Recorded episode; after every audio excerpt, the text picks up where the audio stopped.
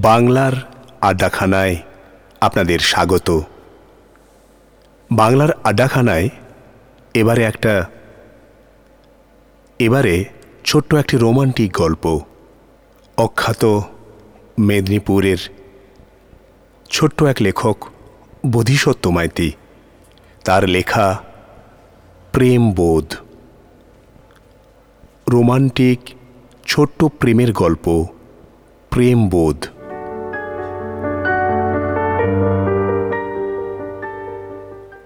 পল্লব এখন অনেক কিছুই শিখেছে, অনেক কিছুই বোঝে, দেখেছে আবেগ, প্রেম হ্যাঁ সব কিছুই। এখন আর কাউকে বিশ্বাস করতেই পারে না। এমনকি মাঝে মধ্যে নিজেকেও না, নিজেকে সব সময় একটু বেশি সাবধানে রাখতে চায়। কোনো নতুন ভুলে আর সে পা দিতে চায় না। একদিন পার্কের পাশে পরিচয় হয়েছিল শ্রাবণীর সাথে কোটিপতি বাবার একমাত্র কন্যা। হাতে একটা বড় সাইজের কুকুরের চেন ধরে ঘোরাতে বেরিয়েছিল। কুকুরটির নাম ভুলু। ওই সময় কুকুরটা রাস্তার একটা কুকুরকে দেখে রেগে গর্জন করে দৌড় দিল।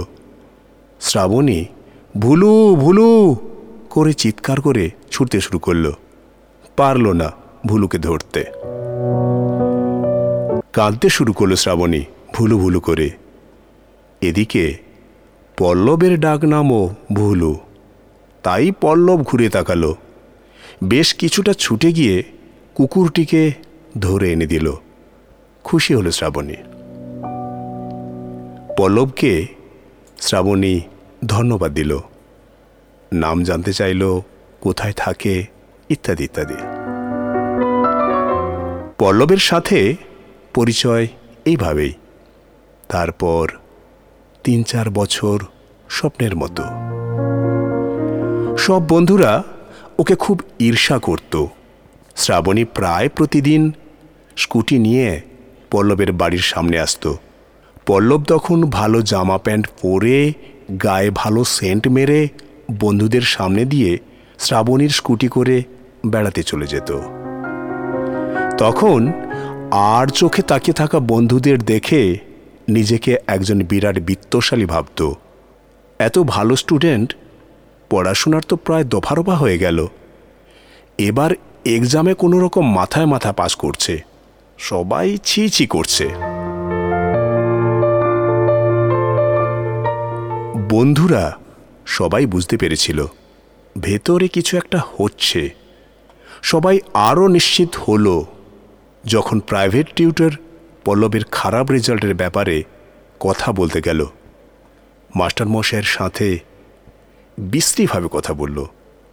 বন্ধু বান্ধবীরা সবাই খারাপ নজরে দেখতে শুরু করল। দূরত্ব বজায় রেখে তারা সবাই চলতে শুরু করল।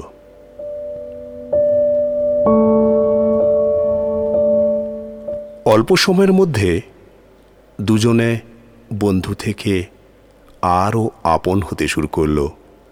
আজ এই রেস্টুরেন্ট, কাল ওই পার্ক, পরদিন কোনো নদী পাড়ে নির্জন ঝাউবন। হাতে হাত ধরা থেকে শুরু করে শারীরিক স্পর্শের আনন্দটুকু উপভোগ করতে শুরু করল। সব ছেড়ে এটাই ওদের কাছে বড় হয়ে উঠল। এক অচেনা অনুভূতি, একটু উষ্ণ আবেশগুলো, দুজনের উপভোগ, এইভাবেই জৈবিক চাহিদাগুলো বৃদ্ধি হতে হতে শ্রাবণী একেবারে পল্লবকে ছাড়া উদ্মাদ আচরণ শুরু করল। এদিকে দুজনের বাড়িতে এ বিষয় নিয়ে জানাজানি হলো। শ্রাবণীর বাবা বেশি দেরি না করে মেয়েকে বিদেশে পড়তে পাঠানোর বন্দোবস্ত করে ফেলল। শ্রাবণী পাগলির মতো আচরণ শুরু করল। কিছুতেই সে তার দেশের বাড়ি আর তার পল্লবকে ছেড়ে যেতে চাইছে না।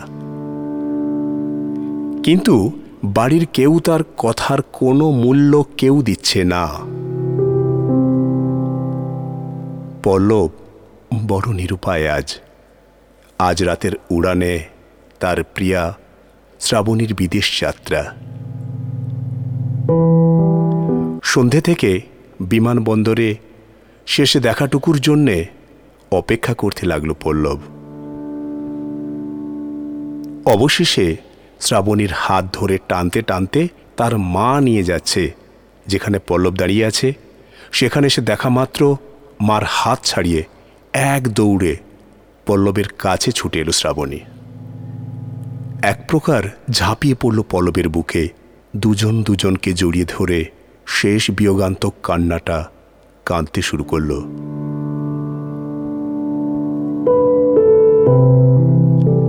শ্রাবণীর মা বাবা দুজনে এসে জোর করে শ্রাবণীকে ছাড়িয়ে নিয়ে যেতে উদ্যোগ নিল। পিছু ফিরে শ্রাবণী চিৎকার করে বলল, পল্লব, আমি তোমার জন্য অপেক্ষা করব।